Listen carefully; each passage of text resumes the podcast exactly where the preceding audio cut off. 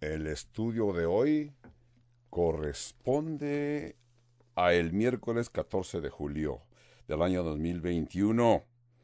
Bienvenidos. Continuamos con esta serie exponiendo. Estaremos en el Antiguo Testamento, la primera de Samuel capítulos 14 y 15, entre otras varias escrituras que ya nuestro pastor Skip A. Digno las va a ir mencionando. Así pues, nuestro pastor Skip se dirige a la congregación de aquí de la iglesia Calvario Albuquerque en Albuquerque, Nuevo México, orando, diciendo, Padre, gracias por tu palabra, gracias por esta hermosa oportunidad de reunirnos a la mitad de la semana para poner atención a tu sagrada palabra. Señor, gracias por este hermoso grupo que vienen, se reúnen, porque consideran la importancia de reunirnos a la mitad de la ciudad y ser devotos a reuniones públicas como esta, para poder estudiar tus sagradas escrituras. Sí, Señor, te pedimos que ya que tú eres el recompensador de los que todos los que con diligencia te buscan, a esos que se reúnen, nos reunimos. Padre Santo, habla a cada uno de nuestros corazones. Tú conoces nuestras condiciones en que nos encontramos, tú conoces nuestras situaciones que confrontamos. Señor, sabes las decisiones que tenemos que hacer, te las presentamos todas. Encomendamos a ti, a toda persona que nos esté escuchando, que nos des esa fuerza para seguir en tu presencia. En el nombre de Jesús, amén. Así pues, el libro de Primera de Samuel es primeramente acerca de cuatro personajes. Estos cuatro personajes es un sacerdote, es un profeta y es un político y también un poeta. En el estudio de hoy, la escritura nos revela en esa secuencia. El primero que comenzó eh, la posición de sacerdote llamado Elí Elí ministraba en el tabernáculo de reunión cuando aparecía esta mujer llamada Ana, que venía al tabernáculo para sus fiestas anuales. Ella clamaba a Dios para que Dios le concediera un hijo, y así fue. El Señor contestó aquella oración de Ana y el hijo nació y vino a ser el profeta Samuel. Así que pasamos comenzando con la posición de sacerdote, a un jovencito llamado Samuel, que vino a ser profeta para Israel. Así que Ana, la mamá de Samuel, trajo a aquel joven al tabernáculo después de que lo había destetado y se lo dedicó al Señor. Así que el joven sirvió en el tabernáculo bajo el sacerdote y así que Samuel vino a ser la voz profética para la nación. Samuel también tuvo un par de hijos que no crecieron a ser como hijos de sacerdote, ya que sus hijos fracasaron, el pueblo clamaba y, y pedían un rey. Esto nos lleva a la tercera personalidad del libro, el político. Este político llamado Saúl. Saúl fue un fracasado como rey. Saúl no fue el rey que Dios había escogido, el hombre que Dios había escogido, un hombre con un corazón de acuerdo al corazón de Dios. Por eso Dios buscó a un poeta que fue el rey David. El rey David fue un pastorcillo que también fue llamado el dulce salmista de Israel, ¿verdad? Así que David fue un músico, poeta y también un guerrero, que lo vamos a ver en los capítulos siguientes para continuar viendo esta sección de las Sagradas Escrituras. Así que vemos estas cuatro personalidades en este libro primera de Samuel. Ya pasamos el ministerio del primer personaje que fue el sacerdote, pero el profeta y el político y el poeta, todos van a estar presentes en los capítulos que estamos estudiando esta tarde. Primeramente Dios los estudiaremos esta tarde. Entonces, el rey Saúl es alguien que comenzó como un trueno, pero terminó con un susurro, ¿verdad?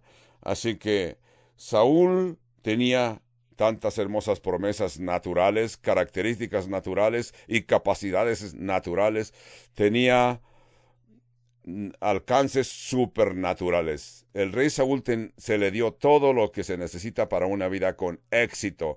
Así Saúl comenzó muy bien porque peleó contra sus vecinos en la región oriental y atacó a Agabes y, y los derrotó claramente. Así que Saúl comenzó muy bien, muy humilde y luego se enalteció. Hasta este punto, el capítulo 14 de 1 Samuel, comenzamos a ver a Saúl que eh, comenzó a declinar después de ser poderoso, llegó a ser muy débil. Así que Saúl comenzó luchando, pero fue su hijo Jonatán el que obtuvo las victorias. Comenzó con decisiones estúpidas y, y decisiones infantiles. Llegó a ser un hombre muy orgulloso como político. Así que Saúl dio una orden. En esta orden no fue una orden inteligente que dan los reyes cuando las tropas están en guerra, pero a este punto Saúl dio una orden que en su ejército nadie había de comer aunque estuviesen en la batalla hasta que Saúl obtuviera la venganza de sus enemigos, hasta que sus enemigos fueran derrotados. Fue una orden muy tonta, una decisión equivocada, porque las tropas necesitan energía, las tropas necesitan comer, necesitan combustible, porque las tropas se cansan. Así que Jonatán no estaba presente cuando se presentó esa orden tonta.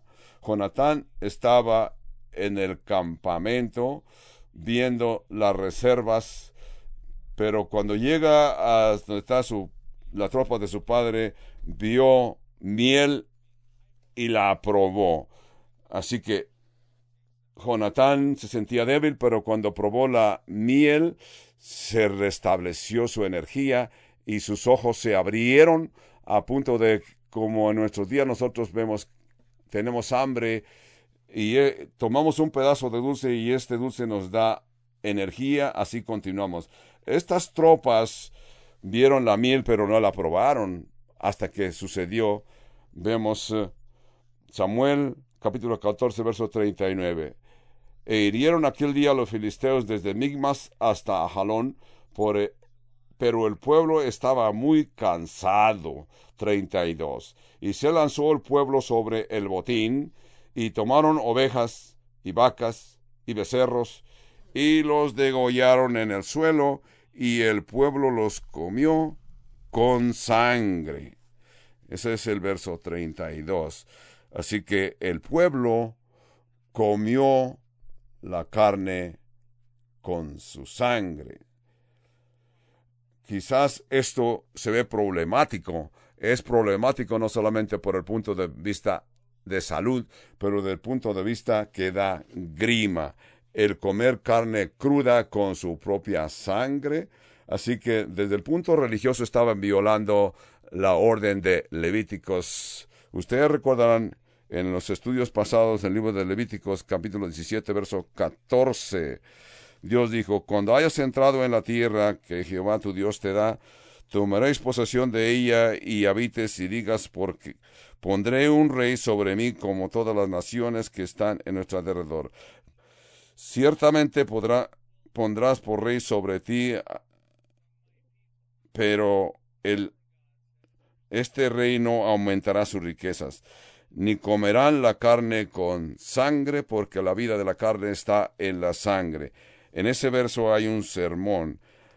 La vida de la carne está en la sangre. Y Dios también les dijo, así que yo utilizaré la sangre para presentar expiación por vuestros pecados. Entonces, es una situación de ritos sagrados, no puedes comer la carne con sangre. Pero la gente estaba cansada y tomaron el botín, y cuando tomaron ese botín, se comieron la sangre, la carne cruda con su sangre. Entonces, que vamos a ver lo que está sucediendo aquí. Regresamos a 1 Samuel capítulo 14 y verso 33. Y le dieron aviso a Saúl diciendo, el pueblo peca contra Jehová comiendo la carne con sangre.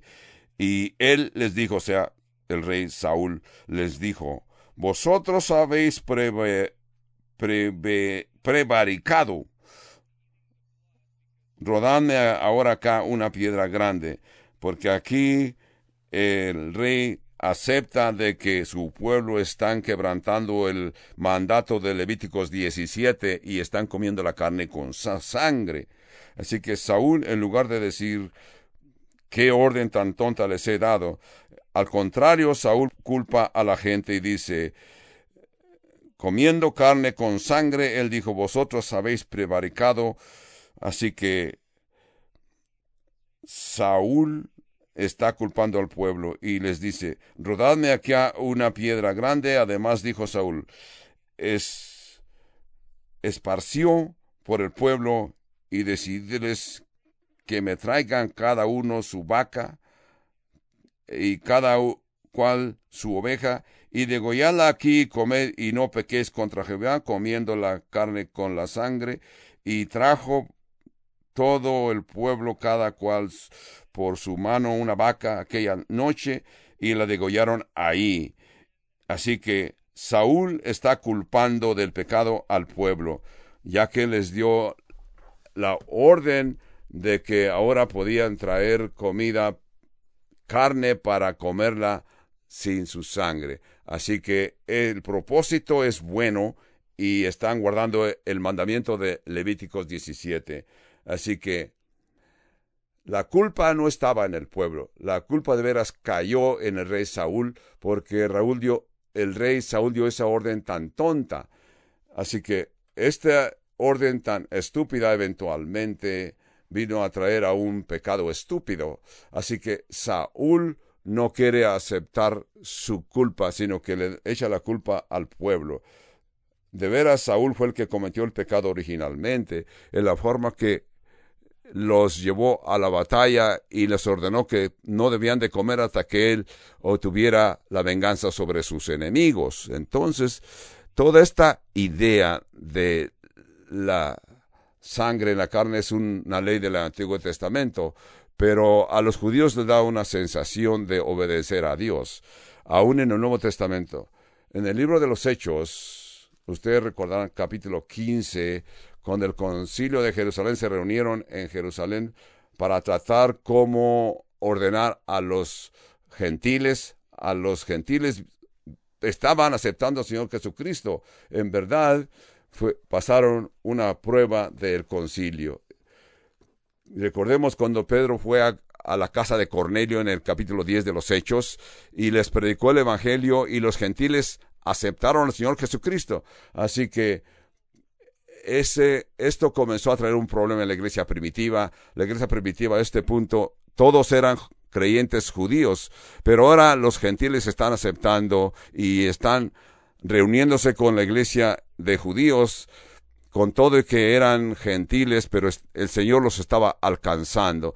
Sabemos que los gentiles no guardaban las leyes levíticas, así que el concilio en Jerusalén pensaron qué hacer y Pedro les dijo, mi consejo es, como Santiago era el líder de la iglesia ese tiempo, Pedro les dijo, no pongamos más carga sobre esta, estos creyentes gentiles, unas leyes que ni nosotros ni nuestros padres hemos podido llevar. Así que Santiago dijo, qué bien, vamos a escribirles una carta que dice de esta manera, si ustedes han venido a la fe en Jesucristo y su fe les ha salvado, ¿por qué simplemente díganles que se abstengan de no comer carne que ha sido sacrificada a los ídolos, no coman la carne con sangre y no participen de la inmoralidad sexual ni de lo ahogado. La inmoralidad sexual es algo que tenemos, podemos entender en el verso 20, sino que se, se escribe que se se aparten de la contaminación de los ídolos, la fornicación, de ahogado y de sangre. Y luego en el verso 28 dice, porque ha parecido bien al Espíritu Santo y a nosotros no imponernos ninguna carga más que estas cosas necesarias. Así que eran congregaciones gentiles en la iglesia primitiva. Así que vino a ser y continúa hasta este día una situación para los creyentes judíos. El punto aquí es, el punto de rey Saúl aquí, en el, regresando a nuestro texto de primera de Samuel capítulo 14, el rey Saúl decidió culpar al pueblo. Era el dirigente, pero un dirigente que no actuó como Nehemías regresó como un dirigente y continuó la obra de reconstruir el templo en Jerusalén y les dio el ejemplo para que ellos pudieran continuar y Nehemías les presentó los instrumentos que necesitaban y no trató al pueblo como Saúl de una forma tonta. Nehemías dice que su pueblo tenía su mente puesta en el trabajo, la razón que tenían su mente en la obra porque tenían un dirigente que los inspiraba a trabajar. Pero Saúl fue un dirigente que decidió intimidar, intimidar a la gente para que continuaran en la obra. Verso 35 de 1 de Samuel capítulo 14 dice, y edificó Saúl altar a Jehová. Este altar fue el primero que edificó a Jehová 36. Y dijo Saúl, descendamos de noche contra los filisteos y los saquearemos hasta la mañana y no dejaremos de ellos ninguno. Y ellos dijeron, haz lo que bien te pareciere. Dijo luego el sacerdote, acerquémonos pues aquí a Dios. 37. Y Saúl consultó a Dios, descenderé tras los filisteos y los entregarás en mi mano de Israel. Mas Jehová no le dio respuesta aquel día al rey Saúl. Así queda bien claro en el verso 37. Saúl consultó a Dios preguntando, ¿descenderé a los filisteos y los entregarás en mano de Israel? Mas Jehová no le respondió aquel día. ¿Verdad? Ese es el verso 37 de 1 Samuel capítulo 14. Vamos a suponer que el sacerdote llevaba el Urim y Tumim.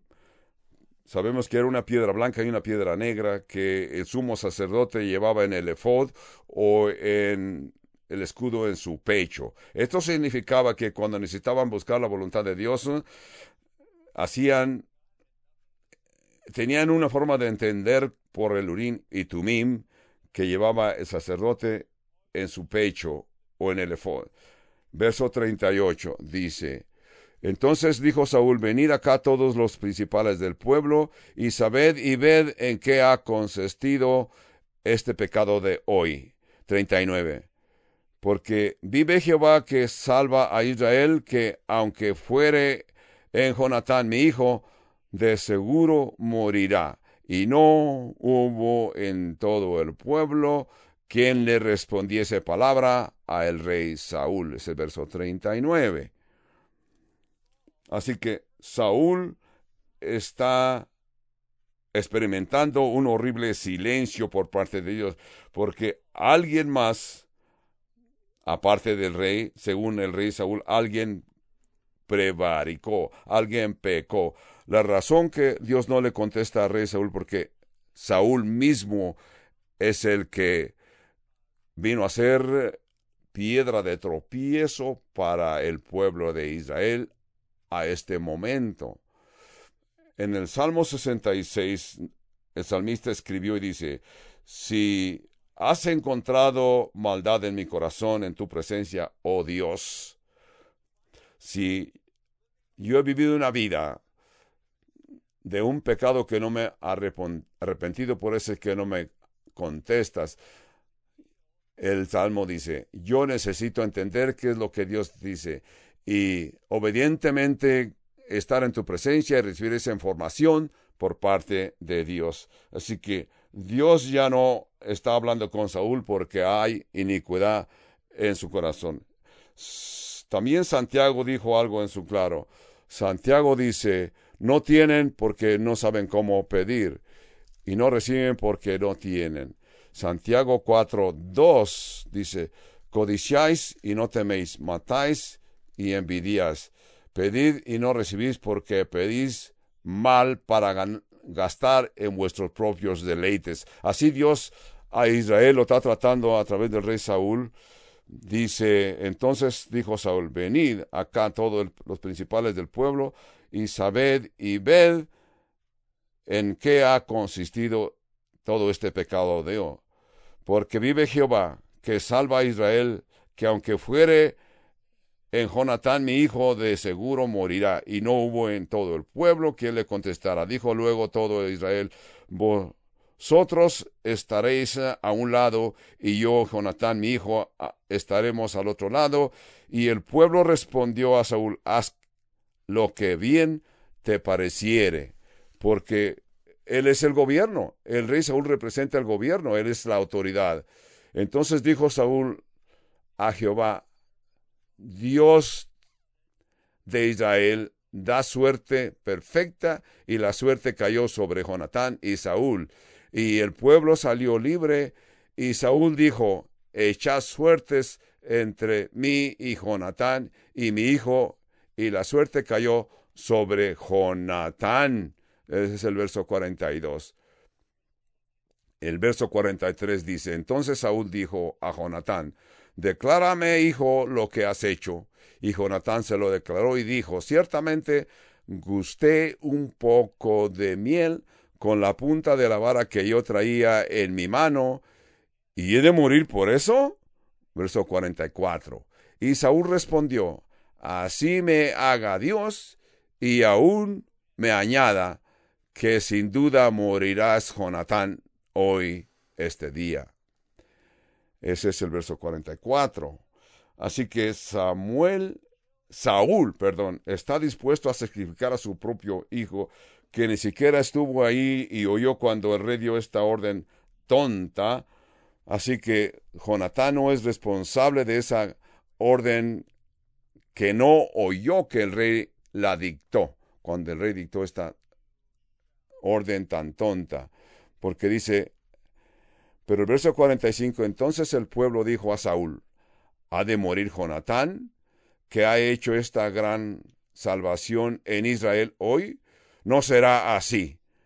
No será así, es lo que dijo el pueblo a Saúl. Hasta este punto, el pueblo de Israel decía al rey que hiciera lo que estaba en su corazón. Por este punto se opusieron a contra de la orden tonta que dio el rey Saúl. Te hemos seguido, te hemos obedecido tus órdenes, pero esta orden, de veras, no vamos a estar, eh, vamos, estaremos a tu contra. No será así. Gracias a Dios que el pueblo de Israel tenía suficiente conocimiento e entendimiento de ponerse contra su gobierno equivocado aquel día. Entonces, el obedecer las leyes de la tierra y honrar a César es como Pablo explica en Romanos capítulo 13. Llega un punto de cuando no tenemos que oponer al gobierno establecido. Y si este gobierno está comenzando a dar y dictar órdenes que van a contra de nuestro Dios. Así que aquí se oponen contra el rey. No será así. Y pelearon. Lo que es interesante aquí que el rey Saúl está enojado el rey Saúl está enojado porque alguien no obedeció sus órdenes, su mandamiento. Debe estar enojado de que alguien desobedeció la voz de Dios que fue el mismo rey Saúl, no Jonatán, sino que fue el mismo rey Saúl. Saúl está indignado porque no hicieron lo que yo les dije, pero ellos reconocen lo que lo que dijo el rey no está de acuerdo y contradice las órdenes de Dios. Por eso ellos están de acuerdo a obedecer a Dios primeramente y no a los hombres. Por esa ley tonta que dictó. La gente contestó. Vemos el verso 45. No será así. Vive Jehová que ni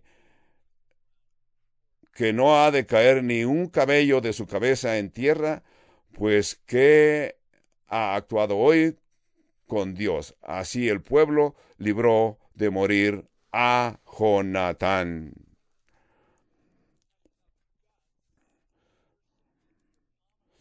Ahora veremos que sus mismos comandantes del rey Saúl desobedecieron la ley del rey Saúl, porque cuando Jonatán estaba en la batalla, el rey Saúl estaba descansando bajo un granado. Así que Dios no contestó ni murió aquel día Jonatán porque el pueblo se opuso contra el gobierno establecido. ¿Cómo Saúl se dirige? ¿Cómo es que Saúl no reconoce las gran victoria que obtuvo el pueblo por la intervención de su compañero, su hijo Jonatán? Cuando tú te encuentres en una situación no hagas lo que el pueblo está haciendo. No hagas lo que la gente incrédula hace. Tú ve y busca la voluntad de Dios. Y no le pidas a Dios que Él se una a ti en tu causa. Con todo lo que tú reconoces que tu causa es una causa digna, sino que al contrario tú te tienes que envolver en la causa de Dios. Busca la voluntad de Dios. Busca ver qué es lo que Dios quiere hacer. Qué es lo que Dios quiere hacer y así únete una de mis historias favoritas que he encontrado en Josué capítulo 5, ustedes la han oído, en Josué 5.13, porque Josué está para entrar en la batalla de Jericó. De veras, marcharon en derredor de Jericó y Dios le está, pero un poquito antes de la batalla de Jericó, Josué se encuentra solo y se encuentra frente a un hombre que sacó espada. Entonces Josué lo ve por naturaleza. Josué es un, tiene sus impulsos como militar y él ve que este hombre que está frente a él saca espada y ve que saca espada, así que no lo reconoce, pero le hace la pregunta. El verso 14 dice, eres, el 14, ¿estás con nosotros o no. Y Josué yendo hacia, le dijo, ¿Eres de los nuestros o de nuestros enemigos? La respuesta de aquel caballero fue no. Cuando oye aquella, aquel no, mas como príncipe del ejército de Jehová he venido ahora, entonces Josué, postrándose sobre su rostro en tierra, le adoró. Cuando Josué le pregunta, ¿Eres de los nuestros o de nuestros enemigos? Fue una forma equivocada de preguntar. La respuesta que Josué oyó dijo, No, mas como príncipe del ejército de Jehová he venido ahora. Entonces Josué, postrándose sobre su rostro en tierra, y adoró. Y le preguntó, ¿qué debo de hacer? Y el príncipe del ejército de Jehová respondió a Josué, Quítate el calzado de tus pies, porque el lugar donde estás es santo y Josué lo hizo así. Se quitó su calzado porque reconoció que estaba en tierra santa. Entonces, ¿qué sucede? Me gusta estas palabras que dicen, porque Jonatán, Dios obró con Jonatán porque recordemos que Jonatán había dicho a su escudero, no hay ¿qué puede detener a Dios si Dios actuando hoy con Dios, pues para Dios no es difícil darnos la victoria con una persona o con muchos o con pocos. Así que esto sumariza de que Saúl estableció la soberanía sobre Israel porque venció a todos sus enemigos que rodeaban a Israel, incluyendo en el área de Moab. Así que hasta este punto, continuamos en 1 Samuel capítulo 14, verso 47.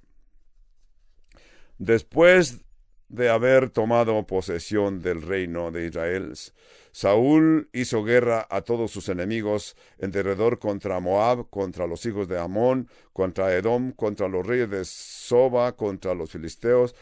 A donde quiera que se volvía, era vencedor, y reunió un ejército y derrotó a Amalek y libró a Israel de mano de los que los saqueaban. Y los hijos de Saúl fueron Jonatán, Isú, Malquías, y los nombres de sus dos hijas eran la mayor Merab y la menor era Mical, que vino a ser la esposa del rey David. 50. Y el nombre de la mujer de Saúl era Aonam, hija de Amías, y el nombre del general de su ejército era Abner, el hijo de Ner, el hijo de Ner, tío de Saúl, porque Cis, padre de Saúl, y Ner, padre de Abner, fueron hijos de Adiel. 52. Y hubo guerra encarnizada contra los filisteos todo el tiempo del rey Saúl, y todo el que Saúl veía que era hombre esforzado, así actuó para combatir y juntaba, lo juntaba con él. Vamos a ver, Saúl comenzó muy bien, comenzó como un trueno, siendo un rey muy humilde, pero todo cambió. El caer en una situación arrogante, esto te convierte en una persona arrogante.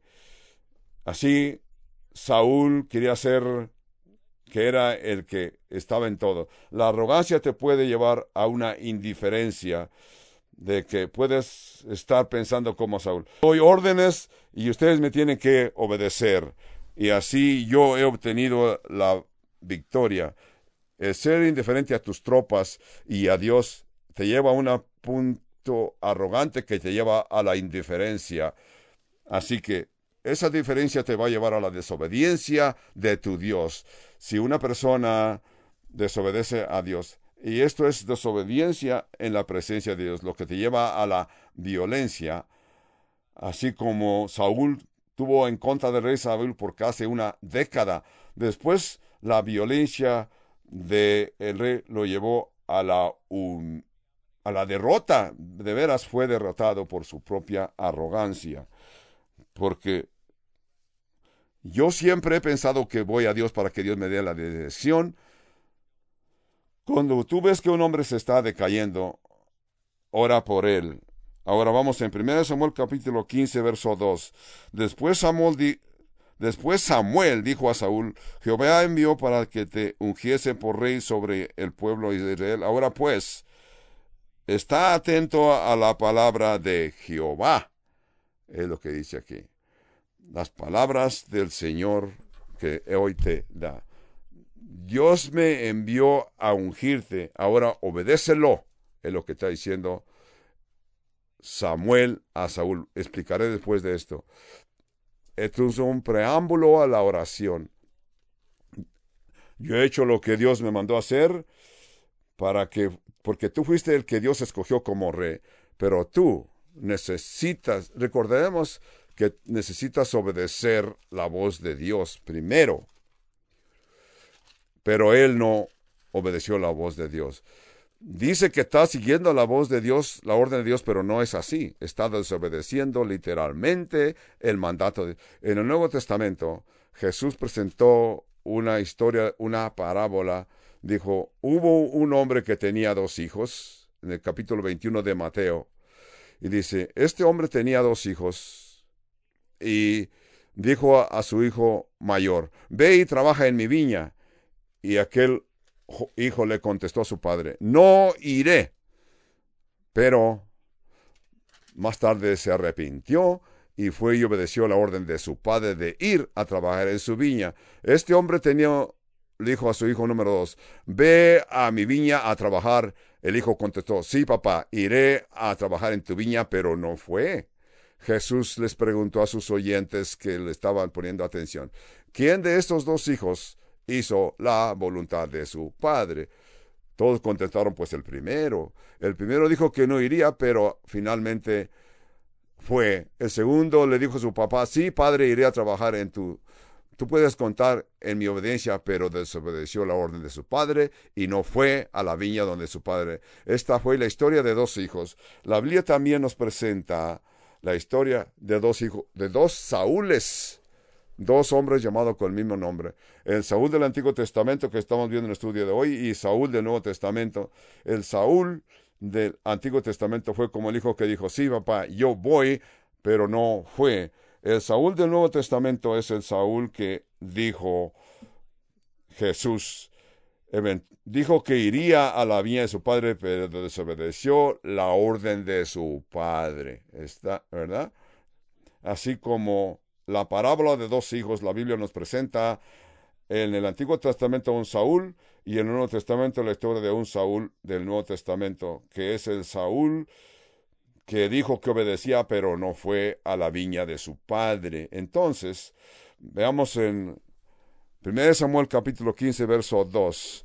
Así ha dicho Jehová de los ejércitos, yo castigaré lo que hizo Amalek a Israel, oponiéndosele en el camino cuando subía de Egipto. Verso 3. Ve pues y hiere y ataca a Amalek y destruyelo todo de lo que tiene y no te apiades de él, mata a todo, mujeres, niños, aun los niños de pecho y sus vacas, sus ovejas, camellos, asnos y todas las ovejas que encuentres en su reinado. Verso 4. A veces esta práctica nos indica ah, que somos personas incompetentes si no estamos obedeciendo a un Dios de amor. Entonces, el pueblo que trata de contradecir la Biblia dice, la Biblia miente o la Biblia se equivoca cuando los mismos que menciona no, no cumple sus mandamientos. ¿Por qué es que Dios dio este mandamiento a un rey bueno de que a uno de sus propios dirigentes de ir y destruir, matar toda una raza, todo este grupo de personas, ¿verdad? Incluyendo los mismos animales. Un poquito de historia para poder entender lo que estamos viendo aquí. Veamos los amalecitas. Estos amalecitas eran descendientes de Amelec, claro, pero Amelec era descendiente o era uno de los nietos de Esaú. Ustedes recuerdan a Esaú, hermano de Jacobo. Esaú y sus descendientes se establecieron en aquella región. Es una región del desierto donde habitan los cananeos al oriente de Egipto. Eran nómadas que estaban siempre viajando vivían en tiendas y se movían de lugar en lugar donde había pasto para sus ovejas, pasto para sus ganados. Eran bien reconocidos en el mundo antiguo como gente bruta, gente maligna, gente que destruían y atacaban y destruían todo lo que había a su paso. Sus nombres aparecen en varios lugares de las escrituras y la historia acerca de que estos nómadas eran, se han encontrado tabletas históricas donde presentan el nombre que se traduce en bárbaros o destructores. Eran bien reconocidos por su adoración a los, a los ídolos, sacrificaban sus propios niños, aventaban sus niños al fuego de sus ídolos, sus dioses falsos, así sacrificaban y mataban a sus hijos. Eran bien reconocidos como bárbaros. Pero cuando Israel salió de Egipto para ir a la tierra prometida, tenían que pasar por la cerca de los amalecitas y los amalecitas organizaron un ataque a contra de los hijos de Israel y los atacaron por la parte trasera. Esta historia está en Deuteronomio capítulo 25 verso 18 donde simplemente aniquilaban a sus enemigos sin razón en aquel lugar llamado Radefim. Así que Así los hijos de Israel sufrieron el ataque. En Deuteronomio 25, Dios dijo, vendrá un día que yo te voy a pedir que extermines a los hijos de Amalek y los borres de la tierra. Esto fue entonces un preludio, un, juicio de Dios. Cuando la gente dice, ¿cómo es que Dios? En primer lugar, tú dirás, yo nunca me he sentido de dar explicación acerca de cómo Dios actúa. Yo no soy el que defiendo la causa de Dios. Dios se defiende de por sí. Veamos, pues, esa no es mi obra. Yo no, honestamente, yo no puedo entender muchas veces por qué Dios actúa en ciertos modos, pero sí llego a entender que los amalecitas eran como un cáncer en tu cuerpo humano. Si este cáncer no lo cortas, lo expulsas de tu cuerpo, ese cáncer crecerá. Y Dios ha dado este mandato. Deuteronomio 25, verso 18 dice que los tienes que ejecutar, tienes que hacer juicio, venganza contra ellos porque si no tienes esa guerra contra los amalecitas, ellos van a continuar molestando por generaciones, por generaciones. Si no los vas a exterminar, es como una plaga y van a continuar atacando a sus vecinos por generaciones venideras. Esa fue la orden que Dios dio de que, como ya esta orden fue dada hace años, a este punto es cuando Dios ordena que sea Saúl eh, el que los destruya, pero Saúl desobedeció la orden de Dios. Porque Saúl desobedeció la orden de Dios, así también vamos a ir al futuro, más allá del rey Saúl. El rey David va a vivir en esta área donde este pueblo llamado Ziklag, que ya vamos a ver en el futuro, donde el rey Saúl tenía propiedad en Ziklag y salió a pelear la batalla, pero cuando salió, vinieron los amalecitas y pusieron fuego a la ciudad de Ziklag, y así murieron, y los que no murieron los llevaron cautivos como esclavos. Y así vamos a continuar yendo al futuro después del rey David a el libro de Esther. Ustedes van y han leído el libro de Esther. Aparece un personaje llamado Amán. Este Amán tuvo la idea de que todos los judíos en el imperio de su rey debían de ser exterminados, muertos, simplemente por el hecho de ser judíos. Amán ordenó que los mataran. Y esa historia en el libro de Esther podemos ver que este Amán, y dice que Amán era un agageo. Un agageo fue miembro, miembro de la familia real de los amalecitas. Este era Amán.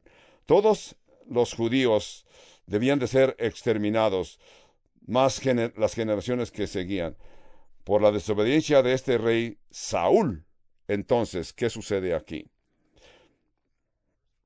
Vemos a primera de Samuel capítulo 15, verso 4, que dice, Saúl pues convocó al pueblo y le pasó revista en Telaim doscientos mil a pie y diez mil hombres de Judá.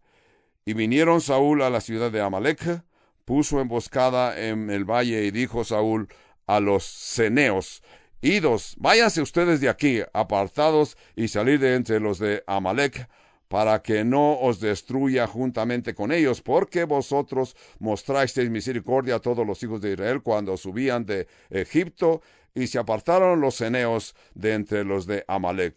Ustedes recordarán, pues, con toda claridad, que el suegro de Moisés era un ceneo. Él habitaba en esa misma región donde están establecidas estas tribus de Amalek. Estaban entre ellos los ceneos. Este ataque que organizó el rey David como juicio de Dios fue un juicio preciso. Esto no es para todo el que se ponga así. No solamente para los ceneos, sino solamente los descendientes de Amalek, que sacrifican sus niños, avientan sus niños al fuego para agradar a sus dioses, a sus ídolos equivocados. Entonces, los ceneos se separaron y así no sufrieron daño. Entonces vemos en que los Saúl atacó, derrotó a los amalecitas desde Ávila hasta llegar a Sur, que estaba al oriente de Egipto, y tomó vivo a Agag, rey de Amalek, pero todo el pueblo mató a filo de espada. Bueno, vemos aquí que el nombre de este Agageo no era su nombre. Agageo era un título, así como el título de los reyes de Egipto, que eran los... Uh, Agageo es uno de los dirigentes de los amales. Ese era el título, como los uh, demás títulos que existen de los reyes que, tienen, que tenían en esos tiempos, como en Egipto los que eran dirigentes.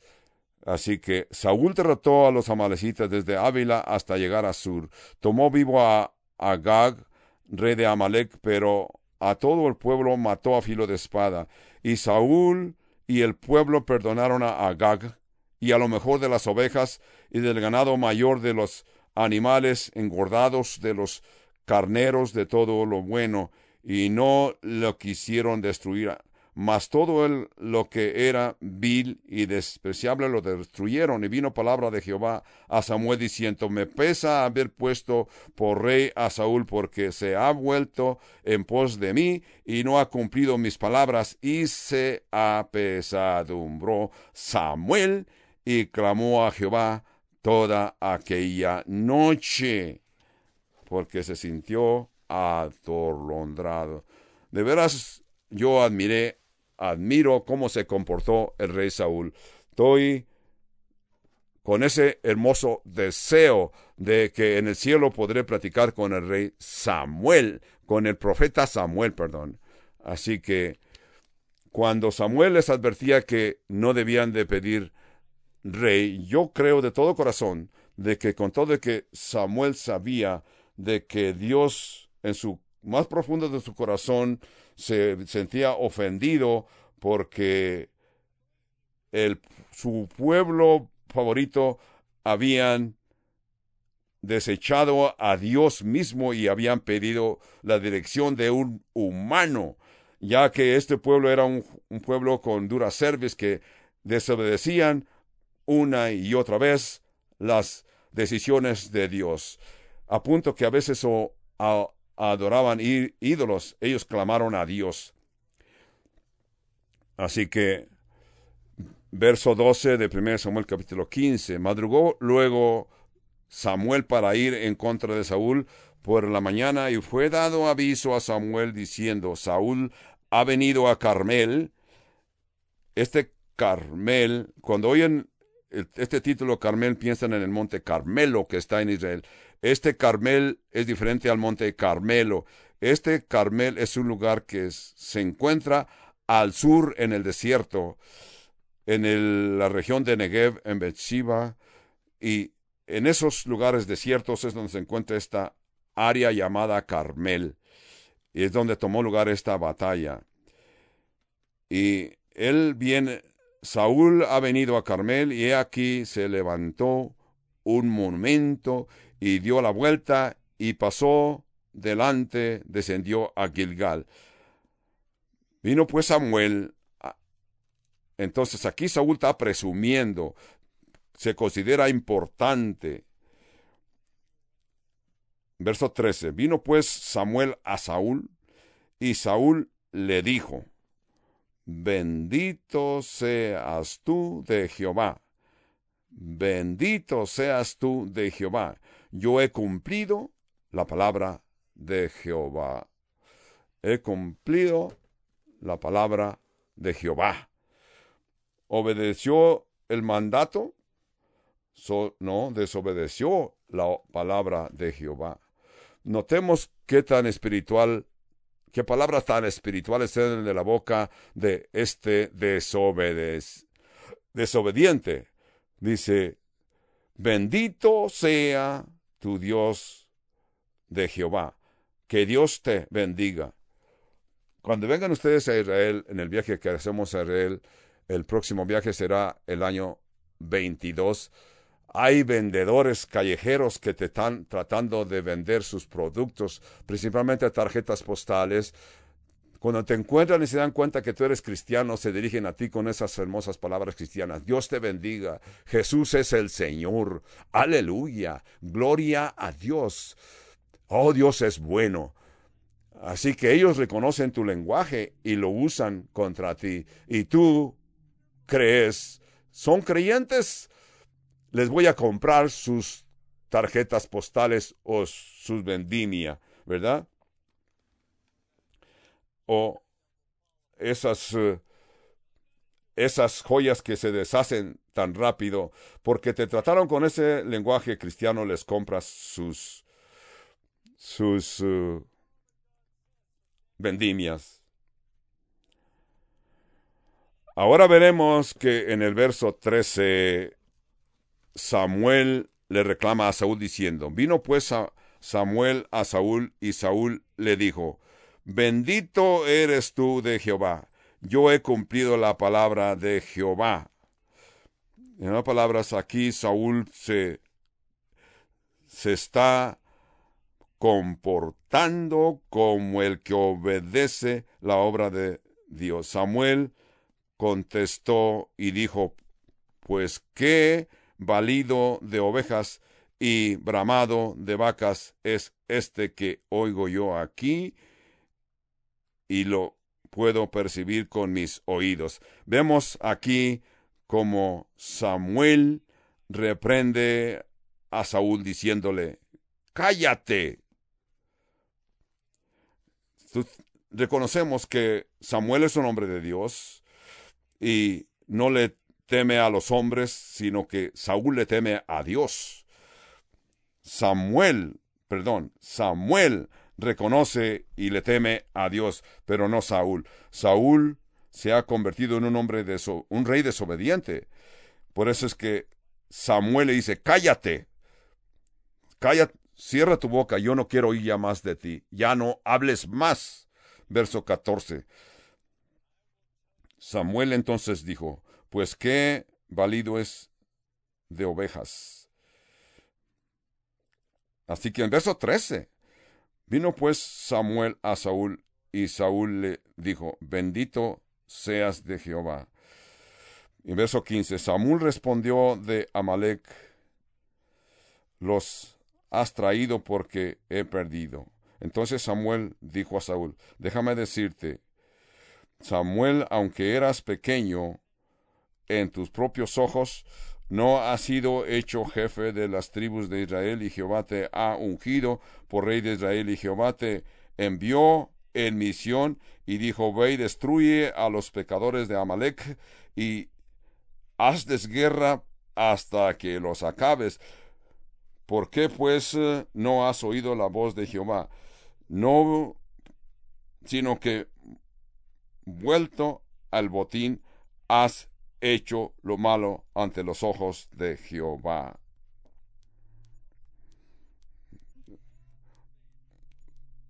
Saúl asegura que ha cumplido la voz de Jehová. Y Jehová te envió en misión y dijo, ve, destruye a los pecadores de Amalek y hazles guerra hasta que los acabes. ¿Por qué pues eh, no has oído la voz de Jehová, sino que vuelto al botín has hecho lo malo ante los ojos de Jehová? Y Saúl respondió a Samuel, antes bien he obedecido la voz de Jehová y fui y a la misión que Jehová me envió y he traído a Agag el rey de Amalek. Mas el pueblo tomó del botín ovejas, vacas, los primicias. Y Samuel dijo, Se complace Jehová tanto de los holocaustos y víctimas como en que se obedezca la palabra de Jehová. Ciertamente el obedecer es mejor que los sacrificios y el prestar atención que grosura de los carneros porque como pecado de adivinación en la rebelión y como ídolos e idolatría la obstinación. Pero por cuanto tú desechaste la palabra de Jehová, Él también te ha desechado para que no seas rey. Jehová también te ha desechado para que no seas rey. Qué palabras tan fuertes para el rey. Todos nosotros que estamos leyendo aquí, que sea una advertencia para todos nosotros. Saúl tuvo la dicha de oír la voz de Dios, pero no la, no la quiso acatar, no la siguió. Nosotros sabemos lo que Dios requiere de nosotros. Estamos bien seguros de lo que Dios requiere de nosotros. Saúl oyó, pero no la obedeció. Saúl no pudo actuar en obediencia porque Saúl habla de una forma muy espiritual. Mucha gente en nuestros días hoy es que dicen, gloria a Dios, Dios está en el cielo, alabamos a Dios, agradecemos a Dios. Usan un lenguaje dicen, Dios y yo estamos siempre bien unidos, bien entretejidos. Y a veces a nosotros como cristianos esa gente nos convence. Yo he oído gentes que deciden hablar en, frente a mí y tienen parientes que están viviendo en desobediencia a Dios, no están casados y viven juntos y me dicen, oh, no están casados, viven juntos pero aman al Señor. Yo les digo, ¿están obedeciendo a Dios? ¿Duermen juntos sin estar casados y hacen lo que no deben de hacer? ¿Tú me vas a decir que esa gente aman a Dios? Hicieron una oración para recibir a Cristo y yo te pregunto, Jesús dijo, el que me ame hace mis palabras. Así que, ¿cómo puedes tú decirme que estas personas que no obedecen el mandamiento de Dios aman a Dios? No es cierto. No te engañes. Tienen palabras que eh, te convencen, pero no aman, no aman a Dios. Tú tienes que entender de que Dios no está impresionado con tus ofrendas. Dios desea obediencia. Dios no se queda admirado por un servicio de adoración que a ti te impresiona o un canto que a ti te impresiona a un nivel muy hermoso. Y tú dices, a mí me gustó, pero eso no quiere decir que a Dios... La mayoría de la gente que te hablan con palabras cristianas. En Isaías capítulo 1, Dios le dijo a su pueblo que estaban adorando en el templo y presentaban sacrificios y les dijo, ¿Qué propósito es esta multitud de sacrificios que ustedes presentan al Señor? Esas eh, ofrendas de encendidas no son suficientes. Esto no me agrada. Ya no me traigan más sacrificios. El incienso me es como una abominación a mi presencia. Entonces, cuando Caín mató a su hermano Abel, antes que lo hiciera, dice que estaba enojado porque Dios no recibió su ofrenda. Y Dios le habló a Caín después de que Caín se sintió incómodo porque Dios había recibido la ofrenda de su hermano Abel.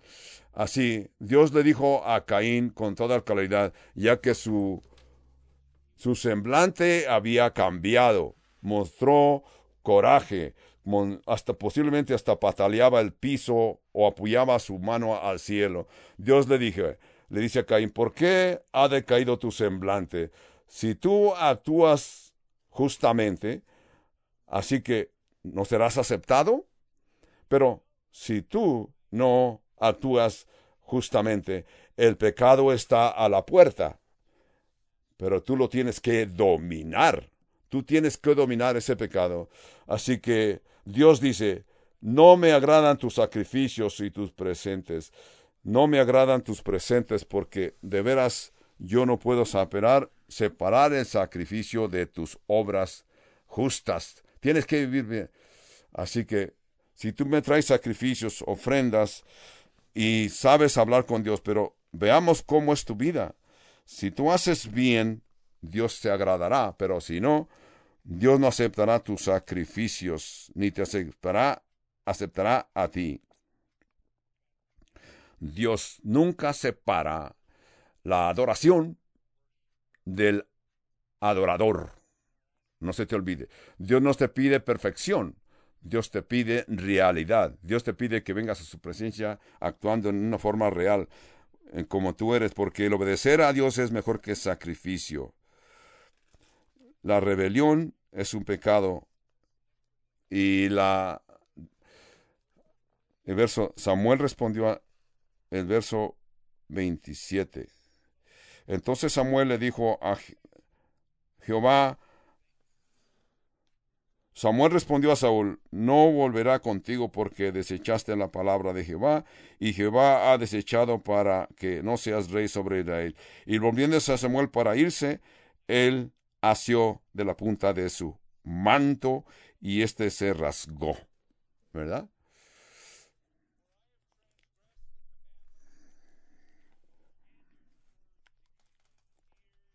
Porque aquí está el problema.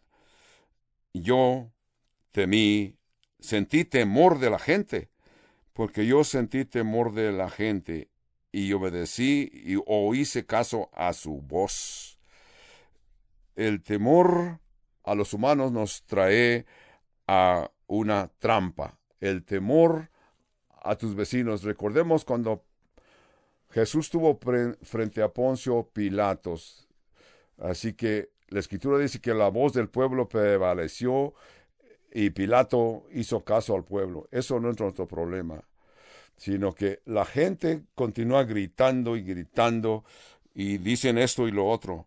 Pero es difícil luchar contra una multitud porque la gente, la voz de la gente prevalece casi siempre, no importa que estén equivocados. No le pongas atención a la gente que oyes, ponle atención a Dios.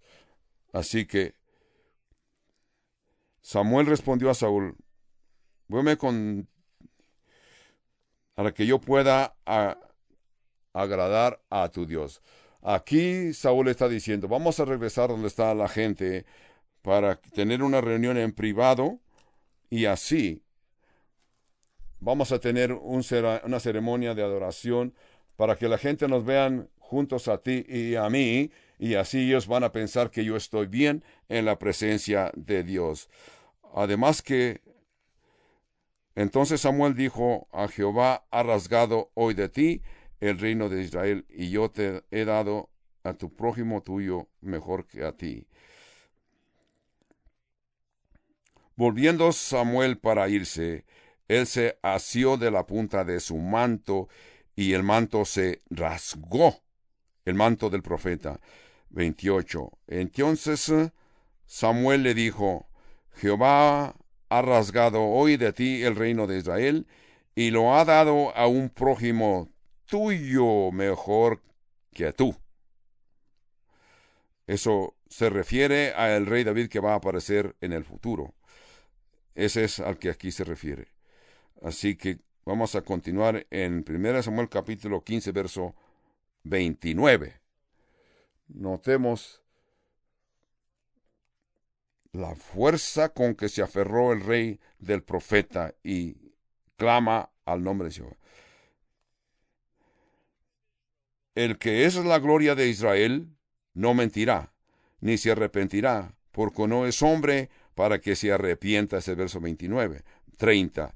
Y le dijo, yo he pecado, pero te ruego que me honres delante de los ancianos. Aquí Saúl quiere continuar con que el profeta lo acompañe en su mentira. Es lo que el rey está pidiendo que el, profeta lo acompañe en su mentira. Honrame aquí delante de los ancianos de mi pueblo y delante de Israel, y vuelvas conmigo para que adore a Jehová tu Dios.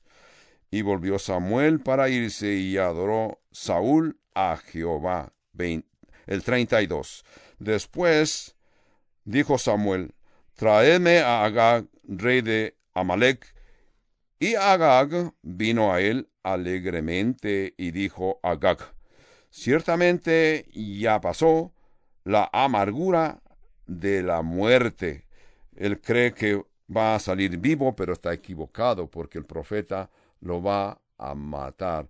Casi siempre cuando los reyes ganaban o obtenían la victoria en una batalla, ejecutaban a el rey, pero aquí Saúl actúa como un político. Ya pasó tiempo, este Agag cree que ya es perdonado o la furia de la guerra ya pasó y le dice a Samuel, como Agag vino alegremente y dijo, ciertamente ya pasó la amargura de la muerte. 33. Y Samuel dijo, como tu espada dejó a las mujeres sin hijos, así tu madre será sin hijo entre las mujeres.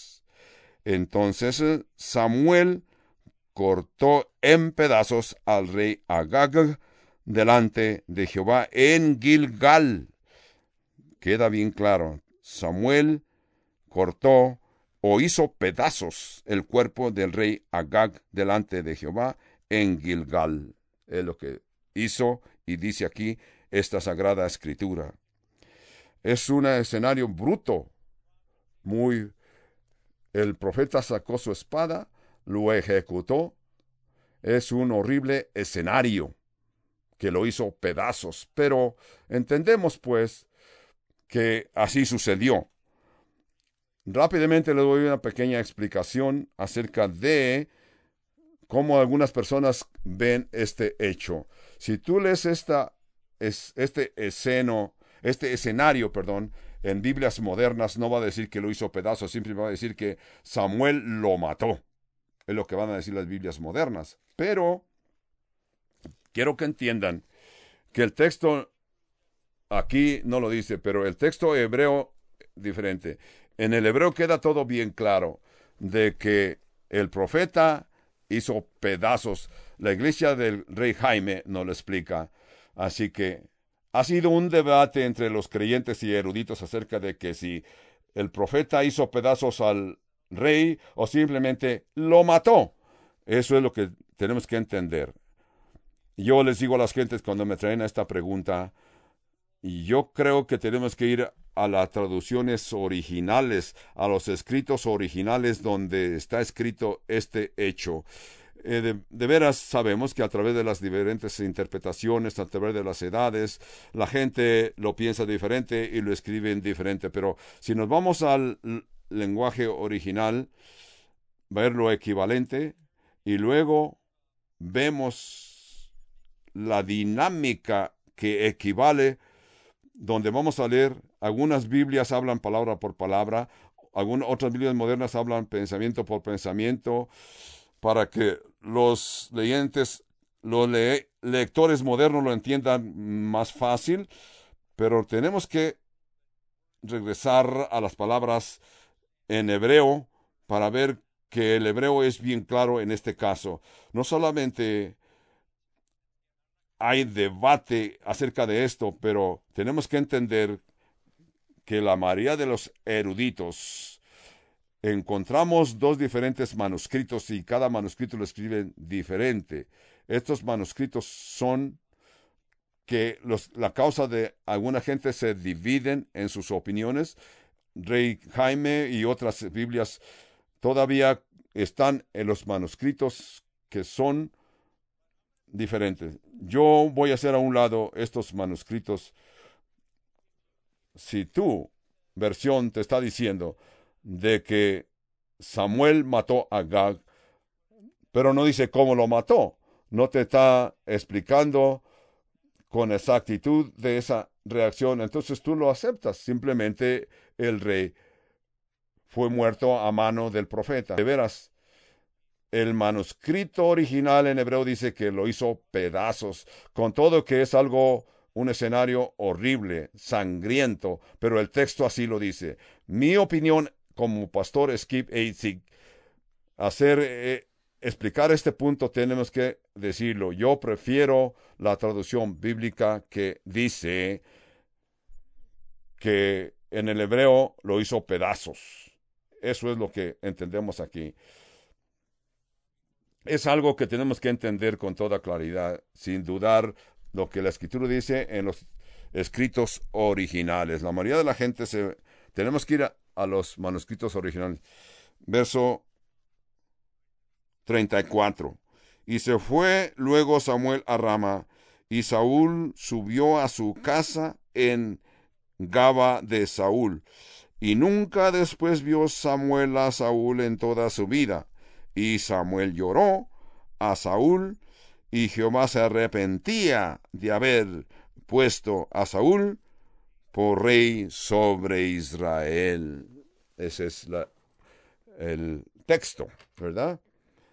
Ahora, dice que Samuel ya no vio a Saúl. De veras, en, las escrituras más adelante vamos a ver que sí lo va a encontrar una vez más. Pero ya veremos cuando lleguemos allá, porque algunos de ustedes lo recuerdan, esta escritura, pero el tiempo se nos agota, hasta aquí llegamos y nos reuniremos el próximo miércoles. Padre Santo, gracias por esta hermosa oportunidad de que nos permites entrar profundamente lo que tu escritura nos dice, para que nuestras almas se alimenten, se robustezcan en tu presencia, para poder ver este ejemplo de el rey Saúl y el ejemplo del profeta Samuel. Los dos, honestamente, nos lo presentas con toda claridad. Señor, gracias que tenemos este libro, la Sagrada Biblia, que nos presenta las biografías, historias de cómo se comportaron nuestros héroes bíblicos. Padre Santo, tú no escondes nada. Tú no lo dices exactamente cómo ellos se comportaron, con todo de que muchos de ellos se comportaron en forma vergonzosa. Gracias, Padre Santo, y te pedimos perdón. Señor, sabemos que en el Nuevo Testamento Pablo escribe, todas estas cosas fueron escritas para nuestra para nuestro aprendizaje, para nuestro amonestación. Así recibimos lo bueno y lo malo que tú nos revelas en tus sagradas escrituras para nuestra amonestación, nuestro consejo. Señor, te pedimos que nos ayudes a ser personas honestas, auténticas y testificar de ti con toda claridad. Señor, gracias por esa misericordia que nos muestras en esta etapa que vivimos en la era de la gracia, donde nos permites arrepentirnos y nos perdonas a una forma que quedamos y nos sentimos perdonados, en una forma radical, Padre Santo. Gracias, muchas gracias, porque tú lo has decidido. Tú nos has alcanzado con tu perdón y que podamos ser semejantes al Saúl del Nuevo Testamento y no nos vayamos a comportar como el Saúl del Antiguo Testamento, porque sabemos que tú eres recompensador, galardoneador de los que con todo corazón te buscamos. Padre Santo, permite que vengamos a tu presencia con esa hermosa actitud, dándote gracias, amando a nuestros hermanos, dando honor a nuestro Dios, amando y respetando a nuestro prójimo, porque eso es tu voluntad. Y así pues, Padre Santo, continuamos en tu presencia y todo lo pedimos y lo recibimos por el nombre y la obra de nuestro Señor Jesucristo. Así pues, hermano, eh, si usted está escuchándonos a distancia de la Iglesia Calvario Albuquerque, de Albuquerque, Nuevo México, Estados Unidos de Norteamérica, y usted desea comunicarse con nosotros, tenemos un número telefónico gratis, sin costo alguno para usted. Llámenos al número telefónico 1 800 922 1888. Y si usted desea comunicarse por correspondencia, envíe sus cartas y tarjetas postales al P.O. Box 95707 Albuquerque, Nuevo México. Zona postal 87109. El estudio de hoy corresponde a el miércoles 14 de julio del año 2021.